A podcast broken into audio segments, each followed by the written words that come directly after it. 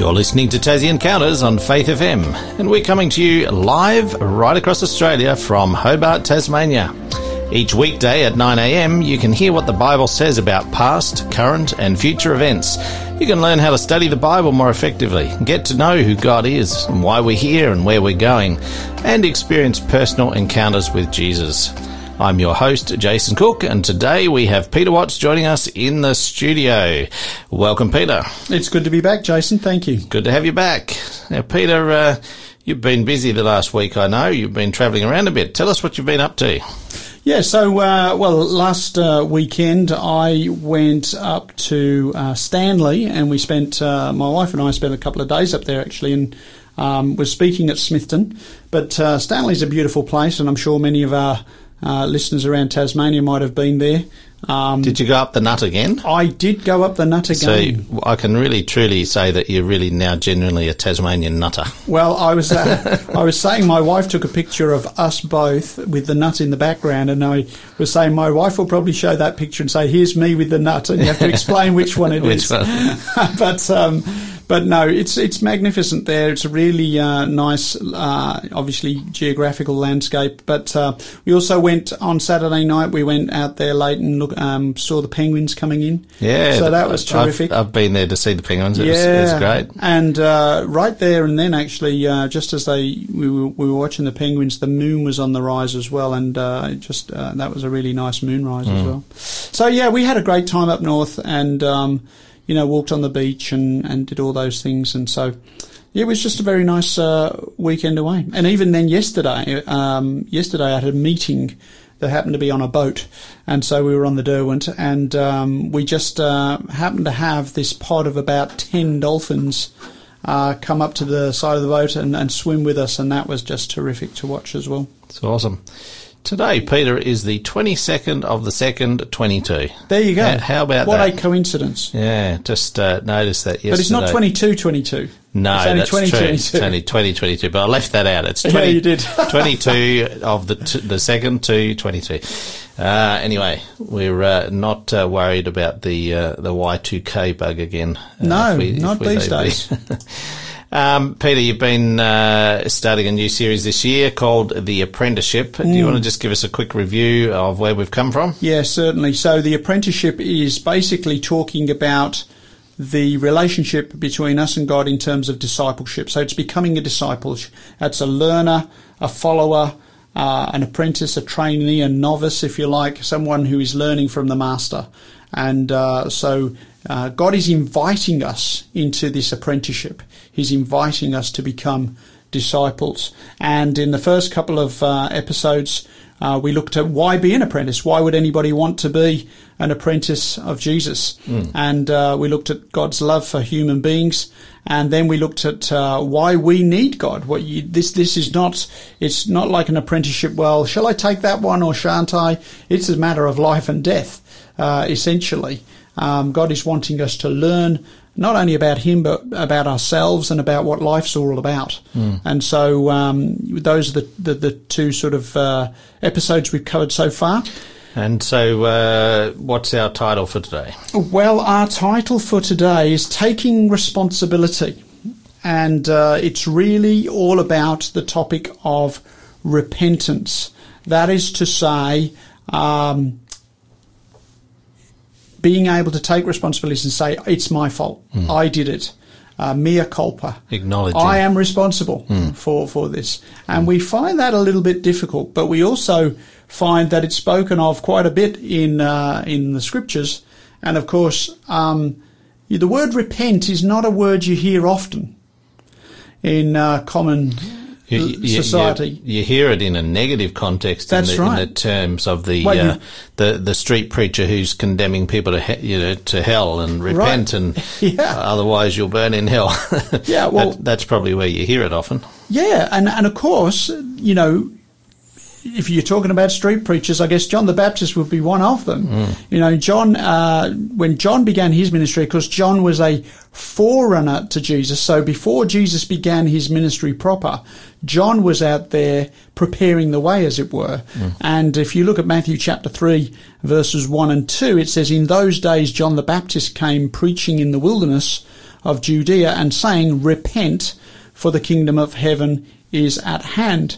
And of course, you know, Jesus, when he came in verse 15, I think it is, of Mark chapter 1, Mark 1:15, well, we'll go 1:14. It says, now after John was put in prison, Jesus came to Galilee, preaching the gospel of the kingdom and saying, the time is fulfilled, the kingdom of God is at hand, repent and believe in the gospel. And so John, Jesus, and a little later on Peter we might look at him a little later as well. Yeah. He this is after the cross, of course, and he has the same similar message. And you can read about that in Acts chapter 2 and verse 38, where Peter says to the crowd, repent and let every one of you be baptized in the name of Jesus Christ for the remission of sins, and you shall receive the gift of the Holy Spirit. So it's a bit of a common theme amongst it's a common preachers. Theme, yeah. It's one of the first things they say. And this is, you know, John, Jesus, Peter, pretty good examples, and this is what they're saying. So what does that actually mean? Yeah, I was going to ask that. What does it really mean? What does the word repent mean? What does it look like? Yeah.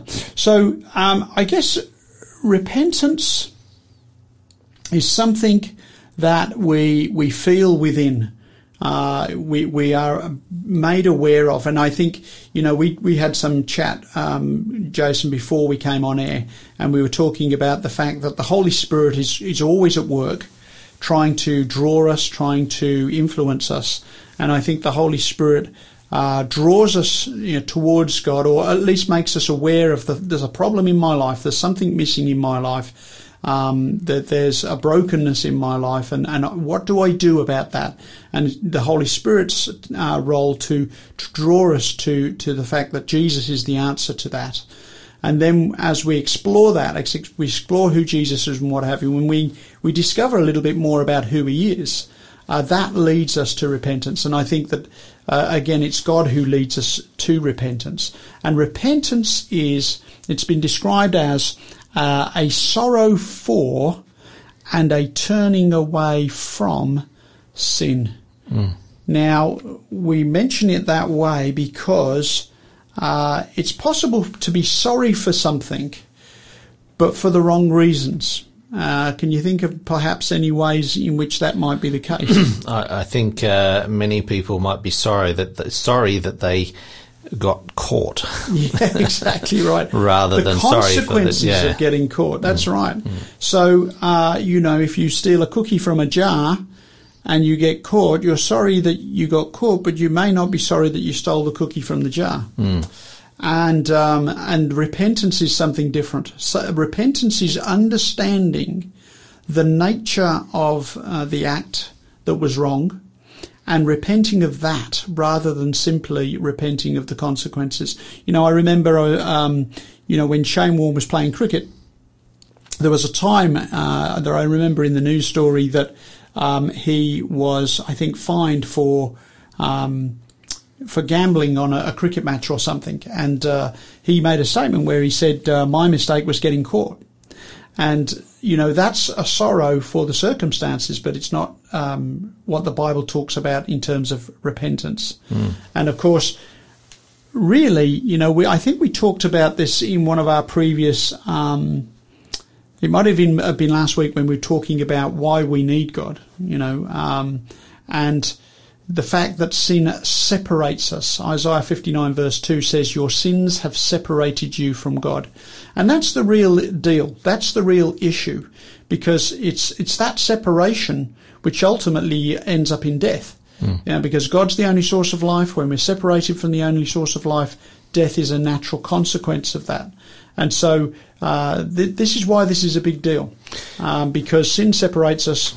And God wants us to understand the nature of that separation, not only on a purely, you know, I don't get to live forever basis, but on the relational level, where God is our Heavenly Father, sin separates us from Him, and then we feel that sense of loss of His presence in our lives, not just I broke a rule. You know, it's interesting, Peter, that, you know, sometimes when we have challenges in in our life, or, you know, we are challenged with our own behaviour by somebody in particular. I'm thinking of circumstances if somebody's challenging us with our behaviour. They don't like the way we act or something, we can often dig our heels in, you know, and be very stubborn in saying, well, you know, there's nothing wrong with what I'm doing and how I'm behaving, and I'm entitled to have this. How dare you challenge me? And I guess that's almost the opposite of repentance, isn't it? Because we're not acknowledging that we do have issues that need attention and, you know, need to be addressed. I think sometimes we can be very good at examining other people's behaviour and particularly their flaws, but we're not so quick to examine ourselves. Yeah, exactly. Peter, I just want to share with our listeners our show number today, 0488 880 891. That is our show number for Tassie Encounters, 0488 880 891. You can use that to text us in. We're going to have a free book offer. We actually have two book offers every week through this series. We're going to be giving away the Steps to Christ book, which is the book that we're basing our discussion on. You can text in Steps number 1, Steps, S-T-E-P-S, number 1, no spaces, to 0488 880 891, and claim your free copy of Steps to Christ. We will get that out to you as soon as we can. But also remember that you can catch up on our past episodes. You know, perhaps you're waiting for your book and you get your book in the mail and then you want to go back and listen to past episodes. Remember, you can do that on the website on faithfm.com.au or the mobile apps that you can get on your phone as well. We've got a question for you right now. Do you find it difficult to repent? And why do you think that is? We'd love to hear from you. Text us in on that number, 0488 880 891. Our first song is Rebel Heart by Lauren Daigle.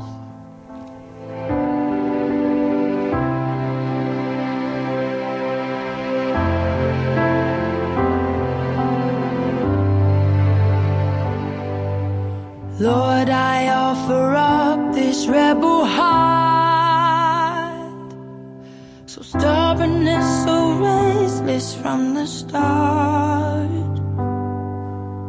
I don't wanna fight you anymore, so take this rebel heart and make it yours. Father, I no longer wanna run. You've broken my resistance with your love and drowned it underneath the crimson spill. So bend this rebel heart into your will.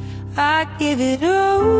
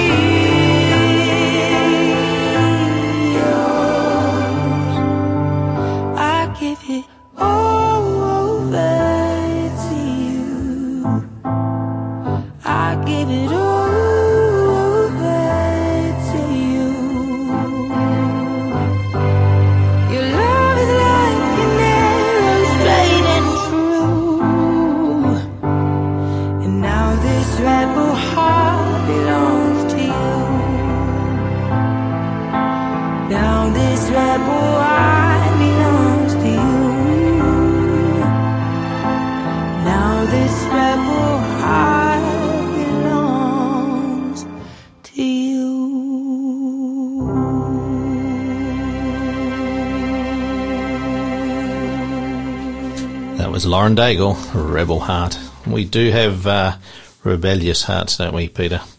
And I guess God's calling us to cease that rebellion and to repent. And he wants to give us a change of heart. Mm. That's the thing. It's we need a heart specialist and a heart transplant operation, and spiritually that's what God does for us. So we're talking with Peter Watts this morning on Tassie Encounters, and our title is Taking Responsibility.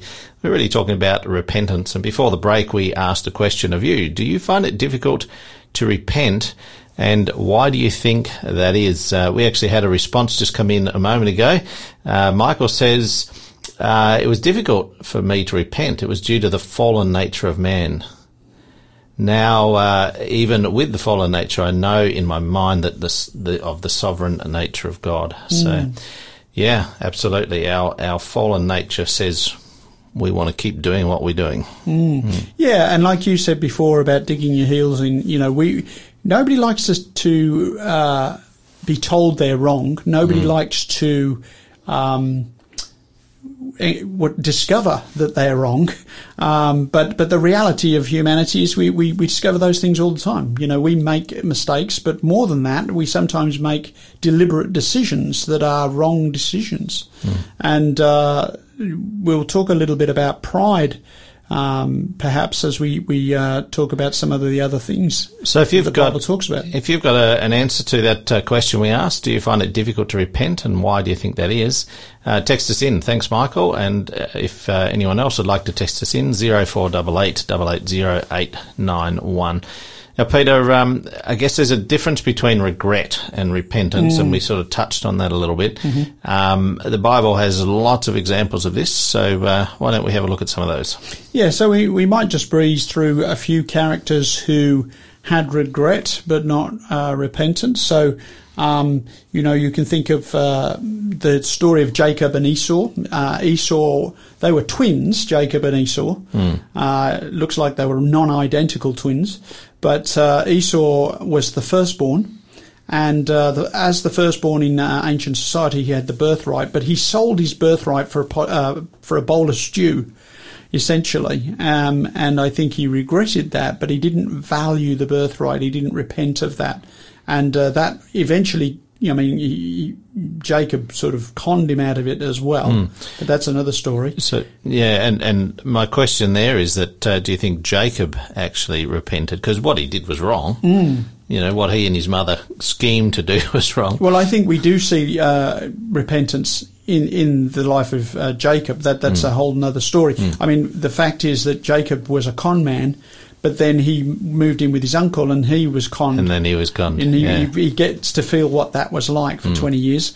But yeah, Esau, I think he regretted selling the birthright, but he didn't repent of it. And there is a difference, and we mentioned a little bit about that before. There's people like Balaam. Balaam heard the voice of God. He was a prophet of God. But he then chose to do the wrong thing, and I think he regretted it but not repented of it. You've got Pharaoh in the Old Testament with Egypt, where eventually he let the people go. He's an interesting character because, 10 plagues ultimately fall on Egypt. And after each one, he says, yes, yes, I'll do it. But then you can tell that he doesn't mean it because he reverses his decision and goes back to his old ways once the plague has passed. But I think one of the, best examples of someone who did something very wrong, but then who repented genuinely is King David. And we'll set this story. He's the king of Israel, and he has sort of been well established now in Jerusalem, and He's in his palace and he's looking out over the city from his palace, which is high up on the hill of the city of David. I've actually been up there in the archaeological ruins that are there today. But David is there and he's looking down and he sees this woman bathing, and he lusts after her and he inquires after her, and he has her brought to the palace and he lies with her, and her name is Bathsheba. Mm. And she is the wife of somebody. She's the wife of Uriah. David himself was married, of course. And so David here is committing adultery. He sees this woman. He acts upon that. It's interesting because it says at the beginning of the passage that it was the springtime, and it was the time that kings go out to war. But David is not. He was at home. His army is out there on the battlefield, but he's at home twiddling his thumbs. He's sort of daydreaming. He's wondering what to do with him. He has a lot of leisure time, and he sees Bathsheba, and he lusts after her, lies with her. She becomes pregnant. Her husband, Uriah, who's one of David's men, David says, what am I going to do about this? And he ends up putting him on the front line, and he gets killed. Mm, and yeah. David thinks, fine, that's over with. I'm going to marry Bathsheba, have her as wife, and so forth. Of course, God has a prophet, Nathan, who comes to David and identifies the fact that David is guilty, not only of lusting after this woman and causing her to be pregnant, but also then killing off her husband. I love the way he told that story about the farmer and the sheep, was it? And David acknowledged, or he was outraged at what the story was saying, but he didn't recognise until Nathan said to him, "You know, this story's about you." That's right. And then he recognised his situation. And what we have incredibly in Scripture in Psalm 51 is you have the repentant psalm of David after he had sinned with Bathsheba, and we're going to read some of that, and maybe you can read the first three verses. I think, Jason, would be helpful. Have mercy upon me, O God, according to your loving kindness, according to the multitude of your tender mercies. Blot out my transgressions. Wash me thoroughly from my iniquity, and cleanse me from my sin. For I acknowledge my transgressions, and my sin is always before you. He says, one of the things that strikes me in this passage is I acknowledge my transgressions. This is an admission. This is coming to terms with the fact that, yes, I've sinned, and this is why we need God. And I think before we were talking about the fact that sin separates us from God. I think that David really understood the wrongness of his actions, but his greatest fear was separation from God. His greatest fear was losing that relationship with God. We can see a little bit more about this, that maybe you can read the next three verses. Against you only, have I sinned and done this evil in your sight, that you may be found just when you speak and blameless when you judge. Let's maybe pause just on that verse alone, because he says, against you only have I sinned. It's really interesting, isn't it? Very interesting idea, because what about Bathsheba? What about Uriah? What about the nation of Israel that he's supposed to be leading? And he's failed them. But he's saying, you only. I mean, I think really the emphasis here is that's the priority for David. Yeah. He's saying, if I hadn't transgressed God's law, if I hadn't sinned against God, then I wouldn't have sinned against anybody else. And of course, as the king, he might have thought that he could do anything he wanted. Like kings in those days could execute people. They could have many wives. There wasn't a lot of judgment against kings. You didn't question the king. Right. Absolute authority. So he could have, justified his actions. But it's beautiful here, I think, that he says, "I've sinned against God alone." I'm going to read out verse 7 of 51. I want you to read about verse 10 and 11. Yeah. 10 to 12 actually. But 7 says, "Purge me with hyssop, and I shall be clean." Hyssop was like a branch that they would use to cleanse. I guess I'll talk about that later. But I shall be clean. Wash me and I shall be whiter than snow. He had confidence that God was able to wash him clean. Mm.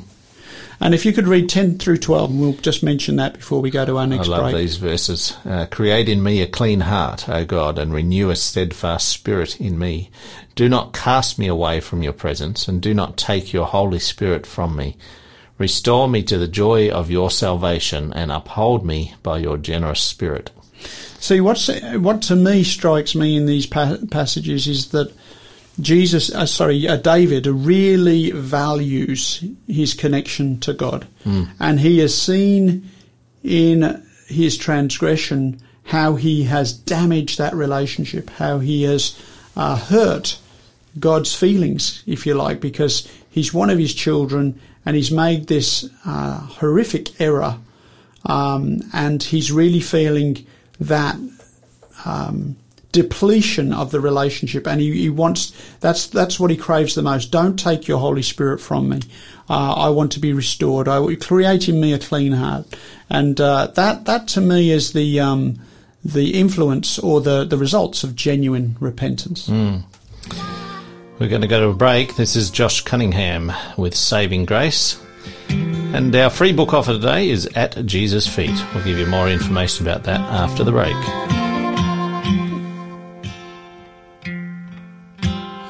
Find it in your heart, can I be forgiven? Guess I owe you some kind of apology. I've escaped that so many times.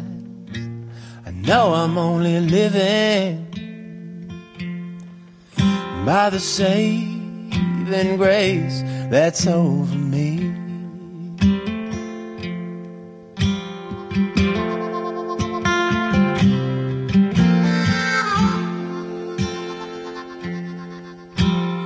By this time, I'd have thought I would be sleeping in a pine box for all eternity, yeah.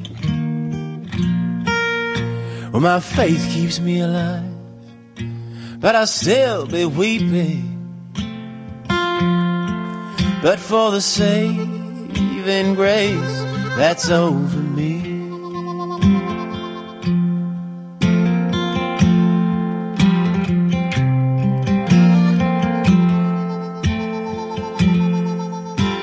The death of life, then comes the resurrection.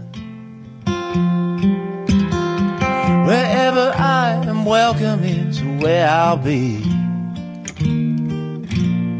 I put all my confidence in Him, my sole protection is the saving grace that's over me.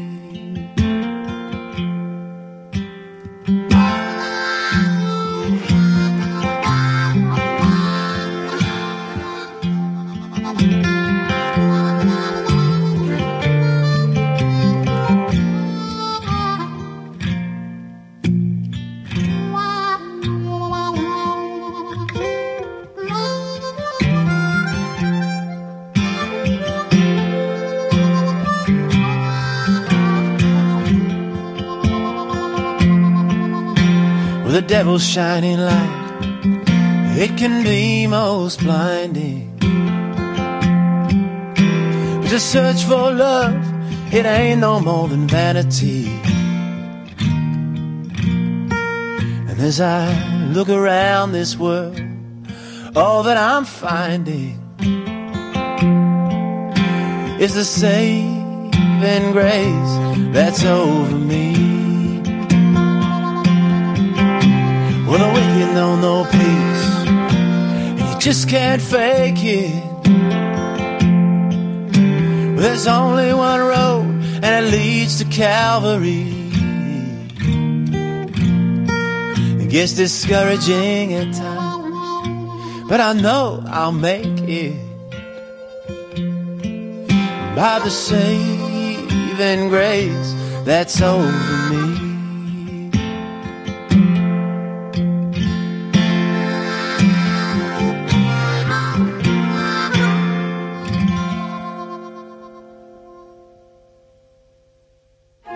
This program is made possible by the support of Adventist World Radio. You're listening to Tassie Encounters on Faith FM, and this morning we are talking with Peter Watts on his series, The Apprenticeship, and we're looking at the topic of taking responsibility, and we've just been reading Psalm 51, where David really pours out his heart to God in this prayer, and he recognised his sin and he took responsibility for it. And got a little bit more to say about Psalm 51 before we move on. All right, so yes, I mean, I would encourage anybody to take a look at the whole psalm and read it through themselves. And I think there's so much good material in there. But yeah, that maybe verse 17 I'd like to pick out as well. We've read some verses already, but read verse 17 through us, Jason. I think you've got a different translation there. The New Living Translation makes this really clear. The sacrifice you desire is a broken spirit. You will not reject a broken and repentant heart, O God. And I guess just before that he was talking about that you don't desire a sacrifice. What he wants is actually our hearts to change. Well, I think, yeah, and if you go back to the Old Testament, all those sacrifices pointed to Christ and his sacrifice, of course. And I think for many people could go through the ritual. There's my sacrifice and not have the heart change. Yeah. And that was really the important part, is that, you know, it should touch us. When an innocent dies because of something that I have done, and that's what was happening with those sacrifices, even though they were animals. That was an innocent creature in regards to your sin. And so if an innocent is dying because of what you have done, that should touch a chord in your heart. That should make you feel something. And, you know, it was possible, of course, to go through that ritual without having that happen. And this is why I think that was important to note. I want to turn to a passage in Romans 2:4. I guess in a way this is asking, well, how does repentance happen in a way, doesn't it? Yeah, well, that's right. It's like, how do I get repentance? Yeah. And I think we've mentioned before that the Holy Spirit will draw us, it will convict us of the fact that there's something wrong, there's something missing in my life, there's something broken, and we can be drawn to God in that way. But then we understand what God has actually done for us in the past, in the current, in the present, and what he will do for us in the future. And when we understand that, when we understand the goodness of God, it talks about it here in Romans, where Paul writes, he says, do you despise the riches of... where am I? Here we go. Or do you despise the riches of his goodness, forbearance and long-suffering, not knowing that the goodness of God leads you to repentance? The point is, when we understand more about who God is and what he's doing for us, and the enormous sacrifice that he's made in order to bring us back into harmony with him, that's the goodness of God, and that leads us to repentance. It's actually not our own act. It's actually an act of God that leads us into that. Yeah. This is the thing. It's very fascinating because God provides all the power and God provides all the opportunity, but we always have the choice. And that is the big thing that God will not take from us. He wants us to choose, because if God has chosen to love us, we must choose to love him, and he can't choose that for us. And so I think that's an important aspect. But it's the goodness of God that leads us to repentance. This is why God wants us to pray to him. It's why he wants us to read from the scriptures, to learn more about his acts on behalf of humanity, and to learn about the goodness of God and what he has done. So I think that's important. There's an interesting contrast in a story we find in Luke 18. In the Gospels, in Luke 18, we have a story where Jesus is actually telling this story, and I have a little heading in my Bible. It says the Pharisee and the tax collector, and Jesus tells this story of two people who go up to the temple to pray, and their attitudes are quite different, and it sort of helps to, I guess, magnify this importance of repentance. So maybe you'd like to read. Would you like to read all of it? Yeah, maybe you can read. It's Luke 18:9 to 14. Yep, let's read it. I'm going to read from the New Living Translation. Sure. And if there's any discrepancies, you can point them out in your version, Peter.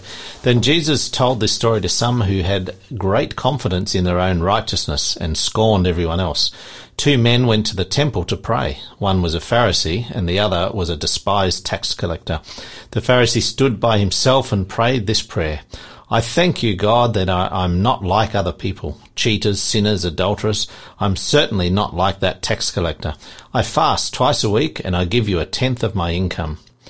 But the tax collector stood at a distance and dared not even lift his eyes to heaven as he prayed. Instead, he beat his chest in sorrow, saying, O God, be merciful to me, for I am a sinner. I tell you, this sinner, not the Pharisee, returned home justified before God, because those who exalt themselves will be humbled, and those who humble themselves will be exalted. Thank you very much, Jason. I think there was one word in there that I thought was very helpful, well, probably more than one, but where it says this despised tax collector, and I think we need to explain that, because we have tax collectors today, but they're not probably regarded in the same way, or maybe they are. But back in those days, a tax collector was usually a Jew who was working for the Romans to collect taxes on behalf of the Romans, and that's why they were despised, because not only were they collecting money for the Romans, they were seen as a traitor, basically. And so here you have a Pharisee who is a teacher of religion, in the Jewish faith. Would have been considered a good, important person. A pillar of the community, right? One of the highly respected members of the community at that time. But he had an issue, didn't he? He really did. And a lot of them did. I mean, Jesus reserved his most vehement criticisms for the religious elite of his day. That's who he really got stuck into, because they were the ones who were supposed to be representing God. And, like so many Christians, I guess, and so many believers through the ages, we have poorly represented who God is. And so here in mine it says they trusted in themselves that they were righteous, and it's that last line, I guess, about exaltation and humility that is the important issue here. So the sinful tax collector acknowledged his sin, and he was humble, and yet the self-righteous Pharisee was he was full of pride. And this, and I think this is a very central part of the issue of repentance. When we say that we don't hear the word repent a lot today, because it's not a word we want to hear. You know, I don't want to hear repent. I want pat on the back. I want keep doing as you please. I want, you're the one who directs your own path. Whereas repent is a very abrupt word that tells me there's something wrong and there's someone I am accountable to. And we just don't really like that. I don't want to be accountable to anybody. I like being the captain of my own ship. We don't like being accountable, and we don't like acknowledging our flaws. And I think that's the issue. And it does remind me of a verse in Ezekiel that says, and we all know that Sodom and Gomorrah, they were destroyed for their sexual immorality. That's mentioned many times, but there's this verse that I thought was beautiful as well, that that points out other sins of Sodom. It says Sodom's sins were, this is Ezekiel 16 verse 49, Sodom's sins were pride, gluttony and laziness, while the poor and needy suffered outside a door. So whilst the sexual immorality was clearly a big issue, but pride is that the first sin one mentioned here. Absolutely. And, perhaps even in the fall of Lucifer, pride was one of the key issues there as well. I think that's probably the number one factor in because at the end of the day, and I've said this before, Jason, that when the day of reckoning comes and all is said and done, I think there'll be more people lost, not because of the specific sins that they've committed, whether it's adultery or theft or murder or whatever it may be. I think it's going to be that they were brought to a place of conviction. They recognised that they were, in fact, a sinner, but pride would not allow them to repent. And I think that's where a lot of people are going to end up in that lost situation, not because of the sins they've committee, but rather because they won't allow the solution to come their way. Absolutely. We're going to go to break, Peter, but before we do, the book offer today is called At Jesus' Feet, and it's by Doug Batchelor. This imaginative yet biblical retelling of Mary's experience clarifies several significant biblical teachings, and you can discover a fresh picture of a gentle, loving Saviour who, without condemning or condoning our past, offers us a new future as we, like Mary, linger at Jesus' feet. It's really a beautiful illustration of God's mercy and graciousness as Mary came. You know, she knew that she had a difficult past and problems in her past, so we need to acknowledge that and go to Jesus' feet. So that's our book offer today. Please do text us in after the break.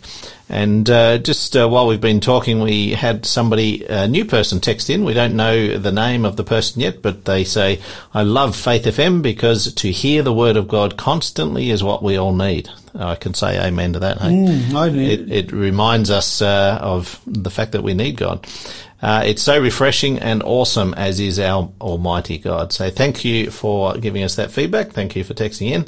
Perhaps we'll hear from you later and we'll find out your name. So it's great to have our listeners interacting with us. Here is Laura Story with the song titled Grace.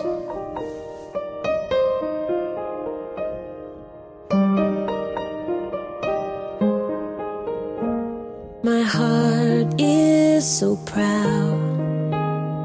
My mind is so unfocused.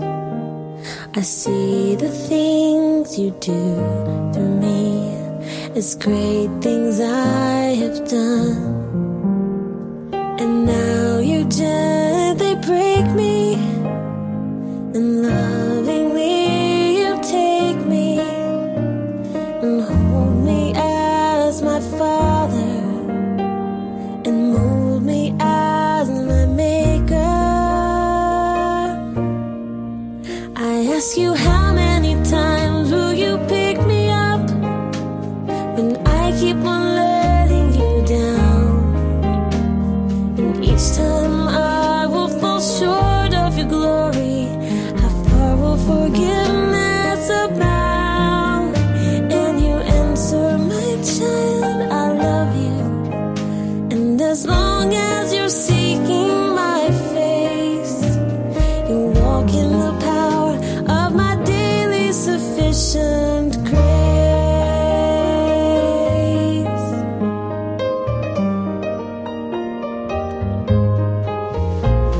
At times I may grow weak and feel a bit discouraged, knowing that someone somewhere could do a better job. For who am I to serve you? I know I don't deserve you, but that's the part that burns in my heart and keeps me hanging on. I ask you, how many times will you pick me up when I keep on letting you down?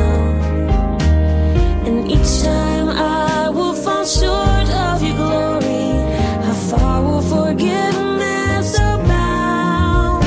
And you answer, my child, I love you. And as long as you're seeking my face, you walk in the power of my daily sufficient grace. You are so patient with me.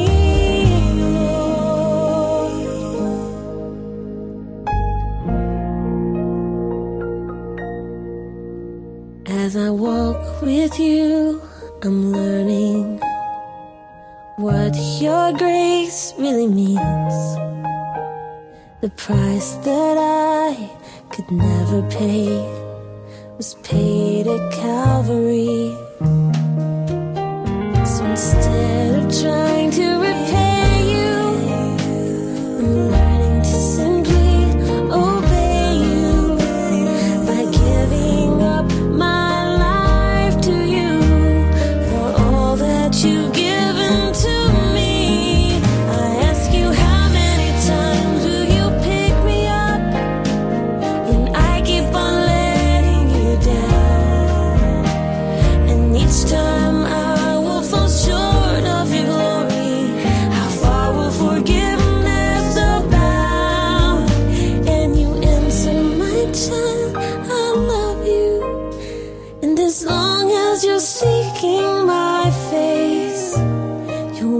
in the power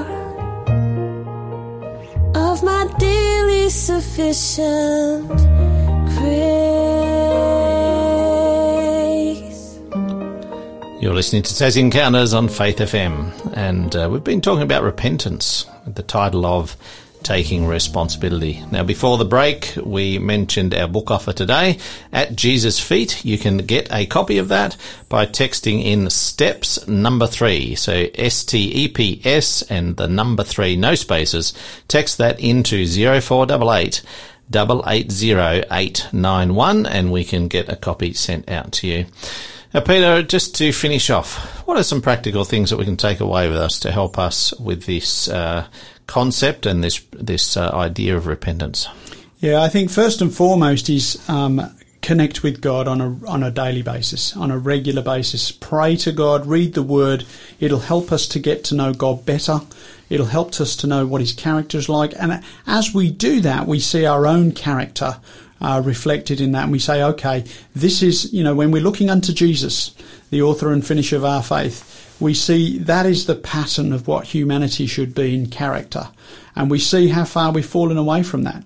And so I think praying, reading the Bible, go to God in genuine prayer of repentance, asking God to forgive you your sins. Name them specifically. Sometimes I've talked to people about taking a blank sheet of paper and doing this privately, speaking to God in prayer, and then writing on the sheet, "Dear Lord, please forgive me for all of my sins," which include, and then list the specific sins. Now, you're not going to be able to remember every sin that you've ever committed, but if you know you've lied, you can say, "Lord, forgive me for lying." If you know you've taken something, or, theft, whatever it may be, you can list the general categories of sin and list them down, and then say, "Lord, please take these away.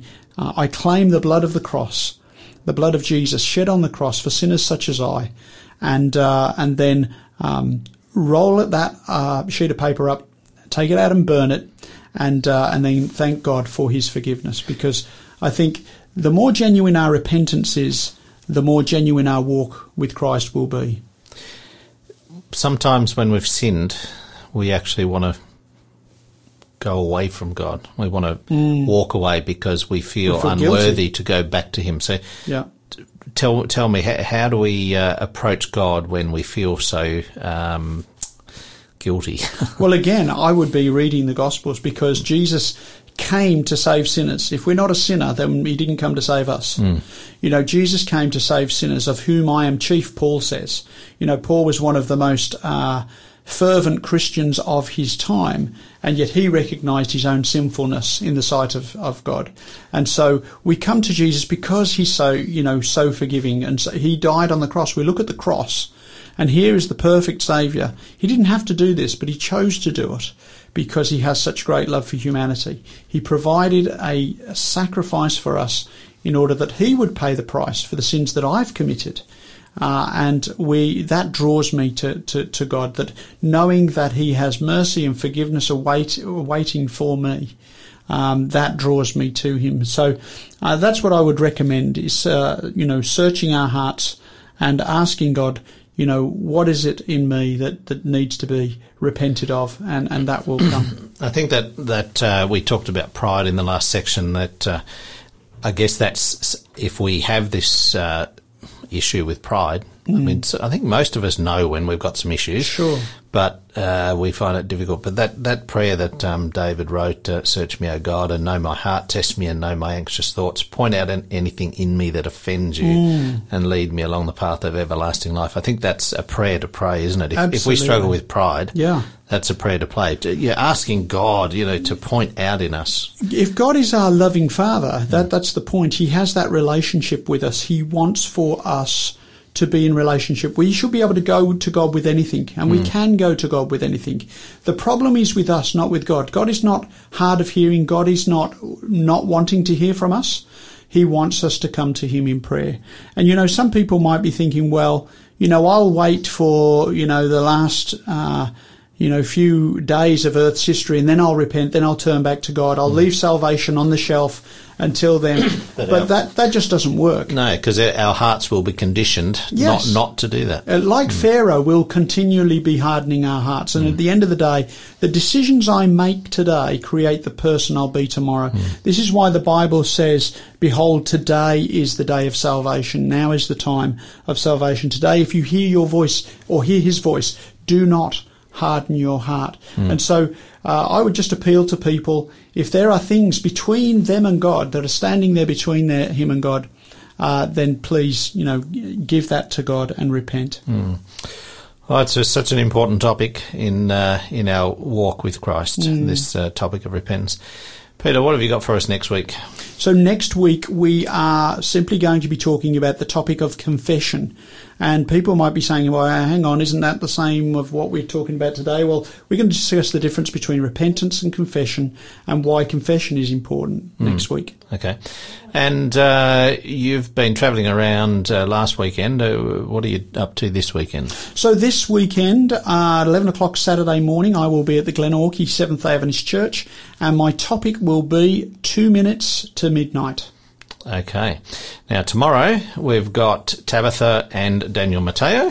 They'll be continuing the new series, Drawing from the Well, and he's going to be talking about when should we interact with the Bible. It's a really good series that he's doing, which is really helping you to learn how to study the Bible, how to extract meaning from the Bible, and how to understand it. So tomorrow with Tabitha, when should we interact with the Bible? That's a good question to get an answer to.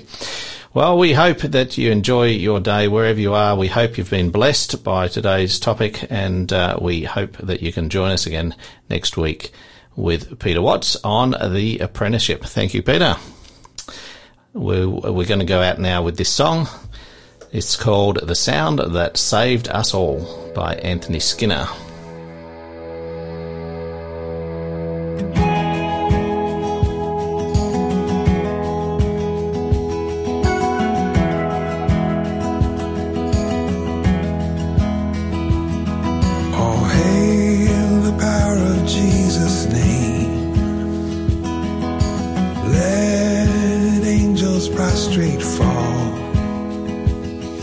Bring forth the royal diadem.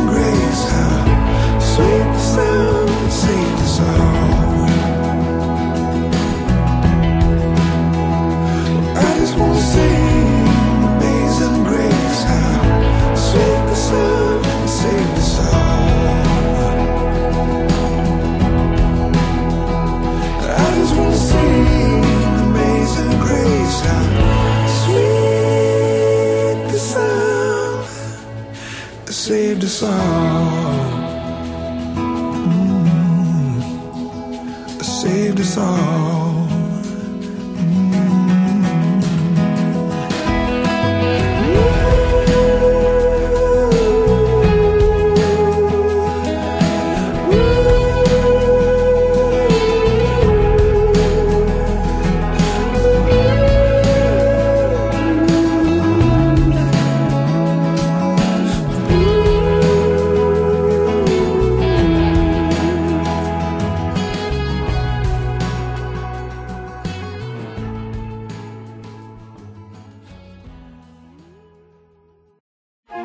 This program is made possible by the support of Adventist World Radio.